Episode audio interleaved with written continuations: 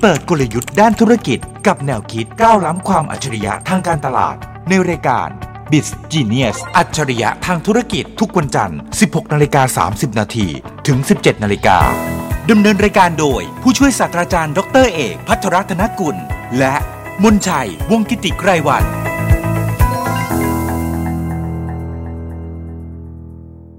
สวัสดีครับ คุณผู้ชม คุณผู้ฟัง นี่คือรายการ b i z Genius รายการที่พาคุณผู้ชมไปฟังกลยุทธ์ในการทำธุรกิจและแนวคิดด้านการตลาดครับ เจอกันทุกวันจันทร์4โมงครึ่งที่นี่วิทยุจุฬาติดตามคอนเทนต์ที่น่าสนใจได้ จากผู้ช่วยศาสตราจารย์ดรเอกพัทรธนกุล หัวหน้าภาควิชาการตลาดคณะพาณิชยศาสตร์และการบัญชีจุฬาลงกรณ์มหาวิทยาลัย และผมเล็กมนชัยวงศ์กิติไกรวันครับผู้ประกาศข่าวจาก TNN ช่อง 16 และ bizclass.com อาจารย์ครับวันนี้เนี่ยเราคุยเรื่องการตลาดมาสารพัดจะรูปแบบ เราบอกแล้วเรื่องของความสำคัญของการมีแบรนด์ ความสำคัญของการสร้างแบรนด์ แต่วันนี้อาจารย์อยากจะพูดแบรนด์อีกมุมหนึ่ง ครับ มันคืออะไรอาจารย์ที่ไม่ใช่ซุปไก่สกัด คือการ การบริหารจัดการ อ่ะ บริหารจัดการเรื่องของหน้าที่ของแบรนด์ ครับ ว่ามันจะต้องมีแบรนด์ในสมมติเราเนี่ยในองค์กรมันจะมีแบรนด์หลากหลายมากเลยนะคุณเล็ก ฮะ คือเราก็จะมีทั้งแบบเอ่อแบรนด์สินค้า แบรนด์องค์กร แบรนด์ภายใน เช่นบางทีจัดกิจกรรมกันเองภายในก็จะมีชื่อกิจกรรม อ๋ออันนั้นนับด้วยเหรออาจารย์ นับได้ในหลาย ฮะ ๆกรณี หรือบางทีทำทำไปทำความดีเพื่อสังคม ก็จะมีแบบว่าแบรนด์ด้านความดีเพื่อสังคมของบริษัท อย่างนี้เป็นต้น คือมันก็จะมีอะไรหลากหลายมากเลยคำถามคือคนเริ่มถามแล้วว่า ต้องมีแบรนด์ที่มีหน้าที่ทำอะไรบ้าง ฮะ จะได้ครบถ้วนแล้วเหมือนกับเรามีมีจะออกรบเนี่ยเรามีปืนแล้วเนี่ยเราต้องมีเกราะไหม ฮะ มีเกราะแล้วต้องมีมีดสั้นไหม มีมีดสั้นต้องมีกระติกน้ำไหม อ่า มีกระติกน้ำแล้วเนี่ยมันต้องมีหมวกกันกระสุนไหมหรืออะไรอย่างเงี้ย คือหรือมันต้องมีแว่นตาดำไหมคือมันจะได้แต่งตัวพร้อมรบ อืม ไอ้ครับเอ่อมีดเนี่ยก็ใช้เวลาสู้กันระยะสั้น ฮะ อ่าปืนเนี่ยก็จะระยะไกล ฮะ เกราะนี่ไว้ป้องกัน แว่นตานี่ไว้กันแสง คือมันคล้าย ๆ กันแบบเนี้ย คือมันต้องมีแบรนด์เนี่ยประเภทไหนบ้าง ที่จะพร้อมออกไปสู้ในตลาดจริง ๆ ที่อาจารย์พูดเนี่ยมันเป็นตัวอย่างที่แบบแหมมันดูแต่จับต้องได้นะ แต่ถ้าเป็นคนทั่วไปทั่วไปแบบผมผมก็คงเหมือนเข้าใจซื่อๆว่าอ้าวแบรนด์ดีมันก็ทำให้ขายของได้ไม่ใช่เหรอแล้วมันจะทำหน้าที่อะไรได้อีก อืมคือไอ้ขายของได้เนี่ยเป็นหน้าที่หนึ่ง อ๋อ แล้วต้องมีแบรน ค่ะ ด์แบรนด์กลุ่มหนึ่งที่ขายของได้แหละ แต่มันต้องมีแบรนด์ด้านอื่น ๆด้วย มันทำอะไรได้บ้างอะ ทำอะไรได้บ้างนะครับ แบรนด์กลุ่มแรกเนี่ยเราเรียกว่า strategic brand เป็นแบรนด์สร้าง growth หรือการเจริญเติบโต คือบางทีเนี่ยมันมันจะมีของขายได้ในบริษัทเรา ครับ ขายไปได้เรื่อยๆ แต่ว่ามันไม่มีการเจริญเติบโต อ๋อเหรอฮะ ยกตัวอย่าง เช่น บริษัทบะหมี่กึ่งสำเร็จรูปเนี่ยถ้าเป็นเอ่อรสต้มยำกุ้งกับรสหมูเนี่ยอันเนี้ยคือของที่เขาขายได้อยู่แล้ว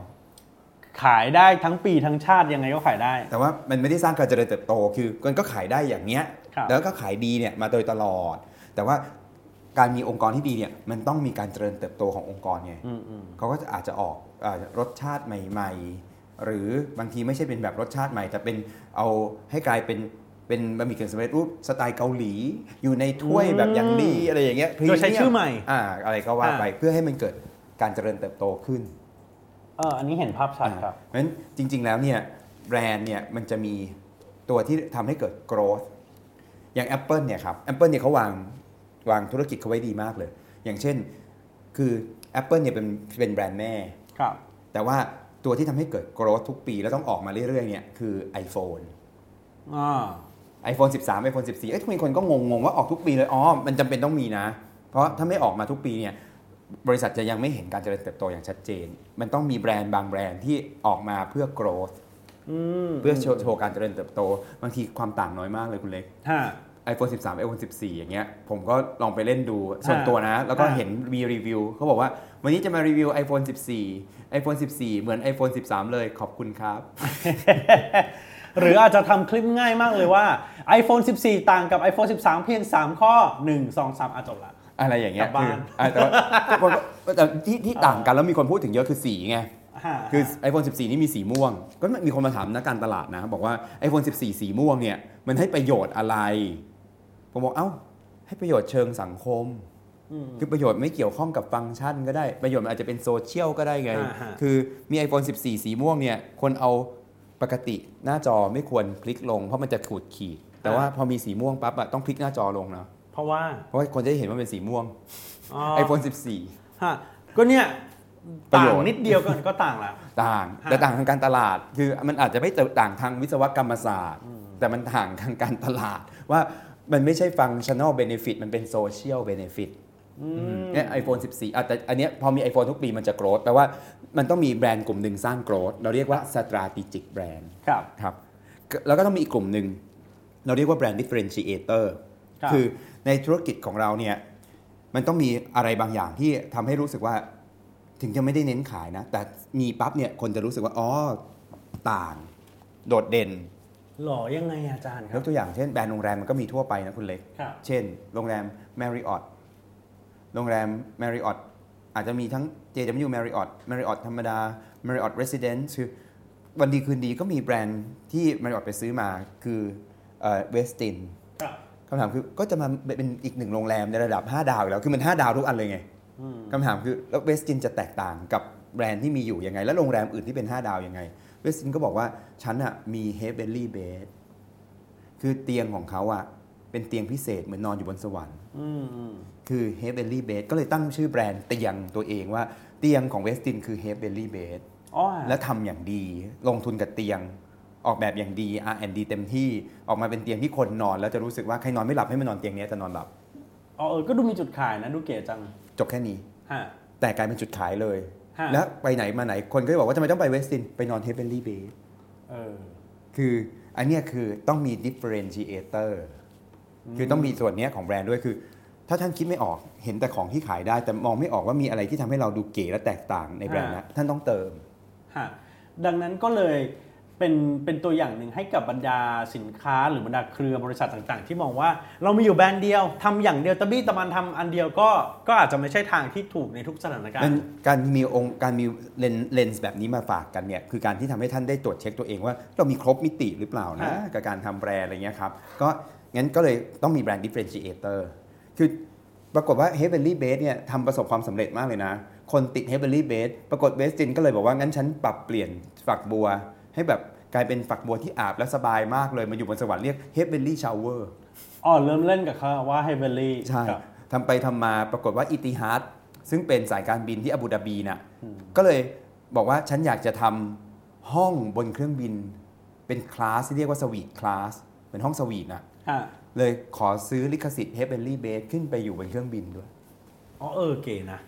จากเวสตินเนี่ยแหละ เออ ครับ ก็เลยกลายเป็นการโคแบรนด์ แทนที่จะบอกเอธิฮัดบอกว่าทำเองซื้อเองคัดสรรเองแล้วไง แต่ว่าถ้าแบบนิติจากเวสตินที่คนทั่วไปเคยมีประสบการณ์ยกขึ้นมาข้างบนนะ อืม อ่า ก็เลยกลายเป็นประเด็นว่า อันนี้น่าสนใจก็เลยต้องกระกระทุ้งถามว่าท่านมีแบรนด์ดิเฟนเชเตอร์ยัง อืมอืม นั่นก็คืออันที่สอง ครับ ครับอันที่3เนี่ยคือก็ต้องถามต่อว่า ถ้าท่านมีอันแรกแล้วมีอันที่ 2 แล้ว อันที่ 3 นี่ง่าย ท่านมี catch cow brand หรือยัง แคชคาวบางคนที่อาจจะไม่รู้อ้าวแคชก็แคชเงินสดคาวก็คาววัว แล้ววัวกับเงินสดมันต่างกันไงอาจารย์ ก็คือเอ่อวัวเนี่ยครับเวลาเราได้วัวมาเราก็ต้องแบบรูดรีดนมรีดนม ฮะ เอามากิน ฮะ ได้ตลอดเลยมันแต่ถ้าเป็นวัวเงินสดก็คือรีดออกมาก็มีแต่เงิน อ๋อเป็นธุรกิจเป็นแบรนด์ที่ทำเงิน คือทำเงินออกมาเรื่อยๆไม่ ค ได้ รับ หวือหวาเป็นวัวไม่ต้องโฆษณาเยอะ ครับ ไม่ต้องสร้างความแตกต่างวัวคือวัว แต่ว่ามันทำเงินมาได้เรื่อยๆ เราจะได้เอามาทำอย่างอื่นต่อได้ มันมีกิจการหรือแบรนด์ที่มันทำเงินเรื่อยๆ หรือยัง อย่างเช่น เมื่อสักครู่เนี้ยที่เราบอกว่าในอ่าธุรกิจบะหมี่กึ่งสำเร็จรูปเนี่ยรถต้มยำกับรถหมูสับมันจะเก็ตมันจะมีลักษณะเป็นแคชคาว อืมยังไงคนก็ซื้อขายไปยังไงมันก็อยู่ได้ อยู่ได้ก็จะมีเงินจากจุดเนี้ยไปทำอย่างอื่นต่ออ ม อย่างเงี้ยเป็นต้น ซึ่งผมคิดว่ามุมมองพวกเนี้ยมีความสำคัญว่ามันจะต้องมีแคชคาวใน Apple เนี่ยนะ ถ้าผมบอกว่าอะไรคือจุดที่เป็นแคชคาวก็อาจจะเป็นแบบ iPad ครับ ขายเรื่อยๆ ซื้อเรื่อยๆ ไม่ต้องจำไม่ได้ว่ารุ่นไหนรุ่นไหนแต่ว่าซื้อเรื่อยๆเออพังเครื่องหนึ่งก็ซื้ออีกเครื่องหนึ่งพังเครื่องหนึ่งก็ซื้ออีกเครื่องหนึ่งจำรุ่นไม่ค่อยได้หรอก ใหม่เก่าก็ไม่รู้อะไรอย่างเงี้ยคือแต่ว่าขายเรื่อยๆ แล้วเอาเงินไปทำอย่างอื่นได้อีกเยอะมาก อันนี้คือ cash cow brand ของเขา ฮะ ครับ แล้วมันก็จะมีหลายอย่างที่เป็นสินค้าโดยเฉพาะอย่างที่อาจารย์ยกตัวอย่างคือทั้งของกินหรือสินค้าอุปโภคบริโภคที่ยังไงยังไงคนก็ซื้อซ้ำซื้อซ้ำซากใช้แล้วใช้อีกยังไงก็ขายดีอย่างเงี้ยอืมฮะ อันเนี้ย มันก็มีแต่ไม่หมด ก็จะมีเพราะฉะนั้ ครั น บ หลายหลายๆคนอ่ะมัวแต่วุ่นวายอยู่กับแคชคาวแบรนด์แต่บัวเนี่ยมันเอาไปสื่อสารโปรโมทแล้วมันไม่เก๋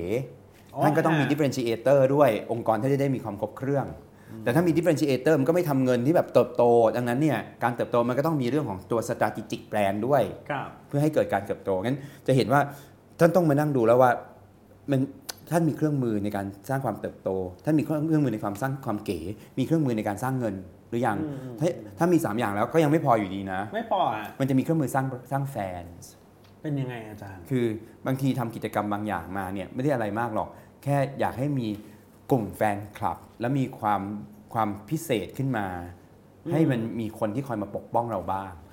สร้างแบรนด์เพื่อให้แบรนด์สร้างแฟนคลับ ใช่แล้วก็จะมีมันก็จะเป็นการว่าบางทีเนี่ยทำกิจกรรมบางอย่างขึ้นมาในแบรนด์ของเรา ครับ เพื่อให้เกิดแฟน เราเรียกสิ่งเนี้ยว่าลิ้นพินแบรนด์ลิ้นพินแปลว่า แปลว่าหมุด สมัยก่อนมันมีเกวียนใช่ป่ะแล้วล้อเกวียน การปักหมุดเอาไว้ที่เกวียนมันจะทำให้แบบว่ามันหมุนได้ แล้วมันก็จะแข็งแรงงั้นมันต้องมีแกนกลางหน่อย ฮะ อืมเช่น Apple เนี่ย วันดีคืนดีก็ออก Apple ที่เป็น Apple ไอตัวเอ่อ Apple Watch ครับ แต่เป็น Apple Watch Air Max อืม ซึ่งก็แพง แล้วก็จับกลกลุ่มได้กลุ่มหนึ่งกลุ่มเดียวเล็กๆ แต่กลุ่มเนี้ยจะรู้สึกว่าอู้เท่มากเลยเป็นแฟนคลับทันสมัยอะไรอย่างเงี้ยก็จะเป็นสิ่งที่ต้องทำขึ้นมานิดหนึ่ง หรือ Mac Pro รุ่นแพงสุด Mac Pro แพงสุดเนี่ย ครับ ตัวละล้านกว่าบาท โหเยอะจัง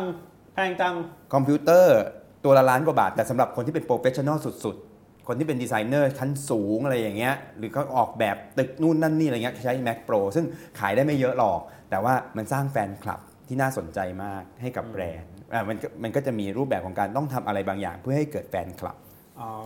พอทำให้นึกถึงเห็นภาพมันจะมีบางแบรนด์ก่อนหน้านี้ที่โทรศัพท์มือถือไปจับมือกับ Porsche Design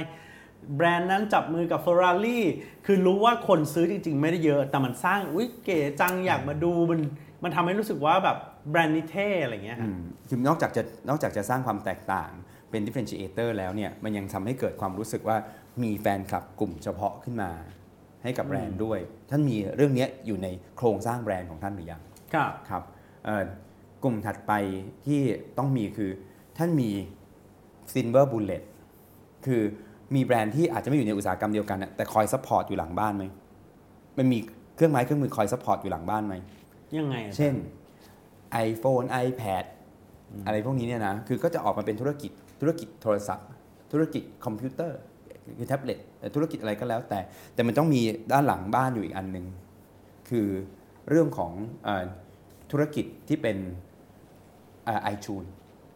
ฮะ คือไม่ว่าจะเครื่องไหนก็สามารถใช้ iTunes ได้หมดเลย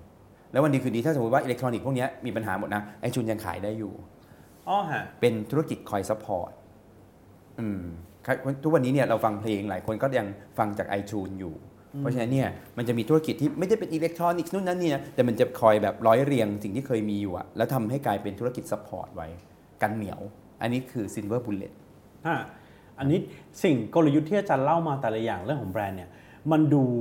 สลับซับซ้อนมากขึ้น ครับ แล้วก็เหมาะกับธุรกิจที่อาจจะทำตลาดมาแล้วประมาณหนึ่ง แล้วก็เข้าใจเรื่องของตลาดและธุรกิจประมาณหนึ่ง ใช่ คุณเล็กพูดถูก เดี๋ยว ครับ จะคุยคุยไปท่านบอก โอ้ยยากจังเลยคือไม่เป็นไร อ่าๆ ของอย่างเดียวอาจจะใช้ในหลายอย่างก็ได้ แต่มันเหมือนกับอย่างนี้ครับ เวลาไปออกรบเนี่ยท่านต้องรู้จักนะว่าอันเนี้ยปืนไรเฟิล ่า อันเนี้ยมีดดาบ ฮะ มีดดาบเนี่ยยิงไม่ได้นะปาได้ อันนี้ขวาน อืม อันนี้เนี่ยเกราะ ฮะฮะ อ่าอันนี้โล่นะโล่เกราะ ฮะ นะอันนี้เนี่ยคือปืนใหญ่ ปืนอาก้า อันเนี้ยนิวเคลียร์ รู้หน้าที่ของมัน มูลนิธิของมันแล้วให้ท่านเองไม่มีไม่เป็นไร แต่ท่านเข้าไปแข่งกับผู้คู่แข่งขนาดใหญ่เนี่ยท่านจะเห็นว่า อ๋อเขามีอาวุธชื่ออะไรบ้าง ฮะ อะไรที่อย่าไปยุ่งกับเขาอะไรที่ท่านอยากแข่งกับเขาดังนั้นเนี่ยท่านอยากจะเข้าไปหรือไม่อยากเข้าไปเนี่ยมันวิเคราะห์ด้วยด้วยสายตามุมนี้ว่าโอ้โหเขามีทุกอย่างเลยอะเขามีตั้งแต่แบบเครื่องมือสร้างการเจริญเติบโต อืม เครื่องมือสร้างเงิน เครื่องมือสร้างความแตกต่างเออมีทั้งหลังบ้านแบบซัพพอร์ตแล้วมีการสร้างแฟนอ๋อไม่น่าล่ะทำไมแบรนด์มันแข็งแกร่งจัง เพราะอาวุธมันครบมือ ฮะ อืม แต่ทีนี้เขามีอาวุธครบมือก็อาจจะมองเป็นเรื่องของบริษัทใหญ่ บริษัทที่มีคนเก่งๆจำนวนมาก แล้ว SME คนตัวเล็กๆ เนี่ยทำไงดีอาจารย์ อยากจะมีลูกเล่น อยากจะแพรวๆเหมือนกัน อ๋อ คือ SME เนี่ยไม่จำเป็นต้องสร้างแบรนด์ แต่ขอให้มีกิจกรรมให้ครบ เตรียมกิจกรรมไว้บ้าง อ๋อเหรอฮะ ฮะ ครับว่าอ๋อมีเรื่องมีกิจกรรมที่น่าจะสร้างรายได้แบบเจริญเติบโตนะ แล้วก็มีกิจกรรมบางอย่าง หรือสินค้าบางอย่างที่เอ่อทำเพื่อให้ได้เงินเข้ามาทำธุรกิจต่อนะ สร้างความแตกต่างบ้างนะ คือมันเป็นวิธีการคิดได้ ดังนั้นเนี่ยไม่จำเป็นต้องสร้างแบรนด์ แต่สามารถใช้เป็นวิธีคิดได้ว่ามีกิจกรรมอะไรที่ทำเรื่องราวเหล่านี้ แต่มันยังไม่ไม่หมดนะเมื่อกี้คุณเล็ก ไม่หมดเหรอฮะ เมื่อกี้เนี่ยเรามีหลายประเภทมากเลย แต่ว่ามันจะมีอีกอันหนึ่งที่ต้องใส่ไว้คือเราเรียกว่าแบรนด์เอเนอร์จเซอร์ ฮะ คือ ไม่ใช่ถ่านไฟฉาย ไม่ใช่ถ่านไฟฉายแต่ ค ครับ ล้ายๆกันคือให้พลังให้แบรนด์ดูสร้างสารรค์ยั่งยืน อ่าฮะ ครับอย่างเช่น SCG เนี่ยอ่ะพอพูดถึงองค์กรใหญ่เขาก็จะมี SCG Green Choice อืมอืมอืม อะไรที่เป็นของดีต่อสิ่งแวดล้อมเขาจะใส่ Green Choice ไป มันก็จะกลายเป็น SCG Green Choice ครับ ฮะ SCG เป็นตัวอย่างหนึ่งที่ค่อนข้างดีสำหรับ คือเรารู้เห็นแม่ตัวใหญ่ว่า SCG แล้วก็จะแต่ว่าไม่รู้สึกไม่รู้สึกว่าคุณผู้ชมคุณผู้ฟังคิดเหมือนผมนะ แต่พอพูดถึง SCG paper SCG chemical เนี่ยบุคลิกก็จะต่างกันออกไป หรือกระทั่งร้านค้าปลีก หรือกระทั่ง SCG experience หรือกระดาษอะไรเงี้ยเออเขาก็สามารถทำให้เราเห็นความแตกต่างของบุคลิก เพราะเขามี ง อา ไป วุธ ได้ หลากหลายนี่แหละ ครับ ถูกไหมครับ อย่างเช่นเอ่อ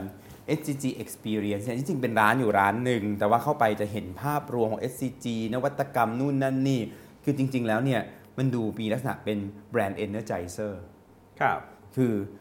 มันไม่ได้ทำอะไรใหญ่โต แต่พอเข้าไปปั๊บ มันรู้สึกถึงพลังของแบรนด์ที่เพิ่มเติมขึ้นแล้วรู้ว่า อ๋อเขามุ่งไปหาความยั่งยืน อืม เขาสร้างนวัตกรรมใหม่ ๆ อ๋อ มีก๊อกแบบนี้ด้วยเหรอ อ๋อ สุขภัณฑ์แบบนี้ก็มีเหรอเออมันได้ experience เกิดขึ้น มันเกิดแบรนด์ energizer อย่างนี้เป็นต้น จะถามว่าทำรายได้มหาศาลไม่ใช่ไม่ใช่ cash cow เอ่อทำการเจริญเติบโตไม่ใช่ มันมีแค่สาขาเดียวอยู่ตรงข้างทางด่วนรามอินทราเออมันก็จะเป็นอารมณ์ประมาณนี้ ก็เลยเล่าให้ฟังว่า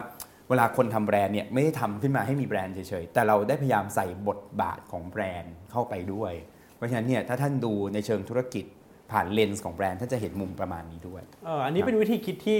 ที่ละเอียดทีเดียวแล้วทำให้ตอบคำถามในใจของหลายคนที่ว่า เอ๊ะทำไมบางบริษัทถึงต้องมีกิจกรรมอันนี้ หรือบริษัทลูกอันนี้เพื่อทำสิ่งนี้ทำไปแล้วจะได้กำไรเหรือคำตอบคือเขาไม่ได้คิดแค่กำไรกับขาดทุน หรือสินค้าบางอย่างที่เป็นคอลเลกชันนี้ยังไงยังไงก็ต้องทำ ทำทำไม ทั้งที่ทำแล้วก็ขาดทุนแน่ๆก็ยังทำ อย่างไปรษณีย์ไทยเนี่ยล่าสุดทำ NFT คุณเล็ก อ๋อเหรอฮะ ทำ NFT สแตมป์คือเรามีสแตมป์อยู่แล้ว แต่สมัยนี้มันต้องทันสมัย เราก็เลยทำขึ้นมาเป็น NFT สแตมป์ ครับ คือ non fungible tokens ซึ่งซื้อสแตมป์แล้วเนี่ยสามารถขูด เอาตัวเอาเอารหัสเนี่ยไปใส่ทางออนไลน์ เราก็จะได้รับภาพซึ่งดีไซน์โดยดีไซเนอร์รุ่นใหม่ ที่มีชื่อเสียงเนี่ยมาเป็นคอลเลกชันของตัวเอง และไอ้ภาพเนี้ยสามารถขายต่อได้ อ๋อฮะ เป็น NFT สแตมป์แล้วก็มีสแตมป์ให้ด้วยมูลค่าสแตมป์คือ 140 บาท ฮะ มีคนบอกว่า โอ้ยอาจารย์ทำอย่างเงี้ยแล้วมันจะขายได้เหรอเออจะร่ำรวยจากอันนี้หรือไงไม่ใช่ คือเราทำเนี่ยร้อยสี่สิบาทห้าหมื่นดวง ขายได้ก็ไม่ได้น้อยนะ ก็ได้เงิน 7 ล้านนะ แต่ว่าไม่ใช่การสร้างรายได้สร้างโกรธไม่ใช่ แต่มันช่วยสร้าง energize ให้รู้ว่าแบรนด์เนี้ยไปต่อสแตมป์ของเรายังคงไปต่อองั้นถ้าไม่ทำเลยคนก็รู้สึกว่าสแตมป์ต้องตายแน่เลยไปรษณีย์ไทยก็จะเก่าๆ ไม่รู้จักเรื่องของดิจิตอลแน่เลย แต่พอมันมี NFT สแตมป์ขึ้นมาแห่งแรกของอาเซียนนะคุณเล็ก อ๋อฮะฮะ ครับซึ่งทำให้เอ่อเราก็ได้รับความกรุณามากจากท่านเลขาธิการอาเซียน กรุณามาพูดให้ขอบคุณว่าขอบคุณที่ทำให้เกิด NFT Stamp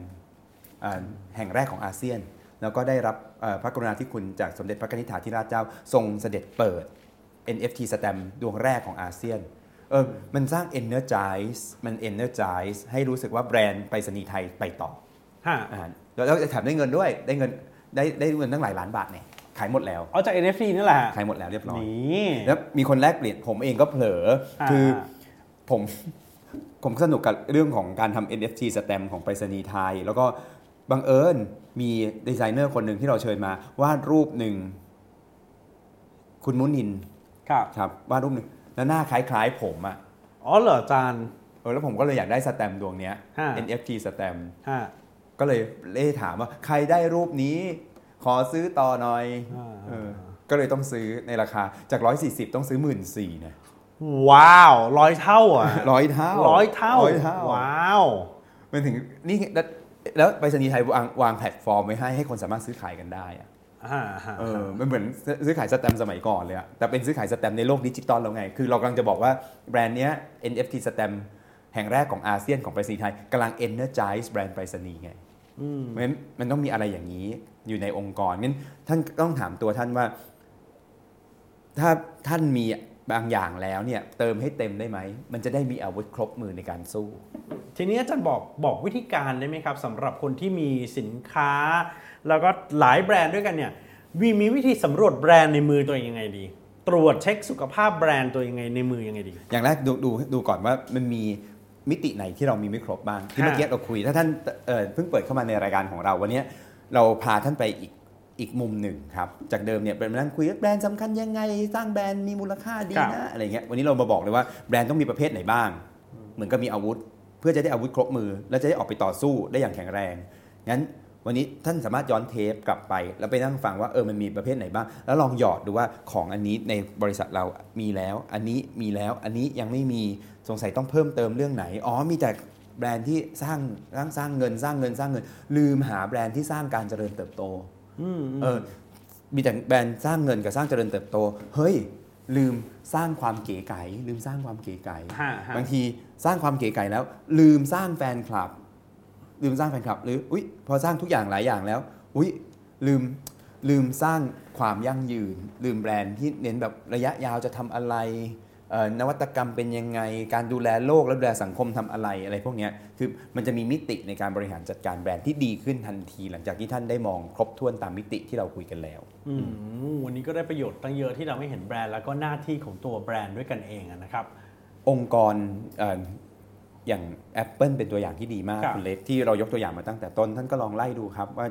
Apple เนี่ยทำครบทุกอย่างเลย อืม เรื่องแบรนด์ Energizer ที่ทำให้โลกยั่งยืนเนี่ยคือ Apple Store อืม คือนอกจากจะมีออนไลน์แล้วเขาจะมี Apple Store ตามประเทศต่างๆ ซึ่งไม่เหมือนกันแล้วก็หนึ่งคือพูดถึงวัฒนธรรมของประเทศนั้น อย่าง Apple Store ของประเทศไทยอย่างที่ไอคอนสยามอ่ะก็จะเปลี่ยนสัญลักษณ์ Apple เป็นตัวออ่างเนาะ อ่าใช่ เพื่อจะได้พูดถึงวัฒนธรรมของของของประเทศนั้นอย่างที่หนึ่งอย่างที่สองคือ เขาจะใช้วิธีการที่ออกแบบร้าน Apple Store ที่ดีต่อสิ่งแวดล้อมเยอะ ครับ ๆ แสงธรรมชาติ วัสดุที่มาจากธรรมชาติ อืม งั้นมันก็เลยส่งสัญลักษณ์ในเรื่องของของ sustainability ในเชิงของความรู้วัฒนธรรม รวมถึงวัสดุกับสิ่งแวดล้อม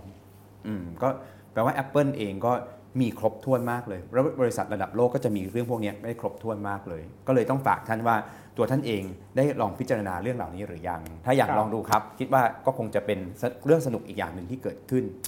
ว่าแล้ว ว่ายังไงครับ ปิดท้ายรายการ ครับ ว่าคุยกันเรื่องแบรนด์ขณะนี้ ก็จะมีงานใหญ่เกิดขึ้น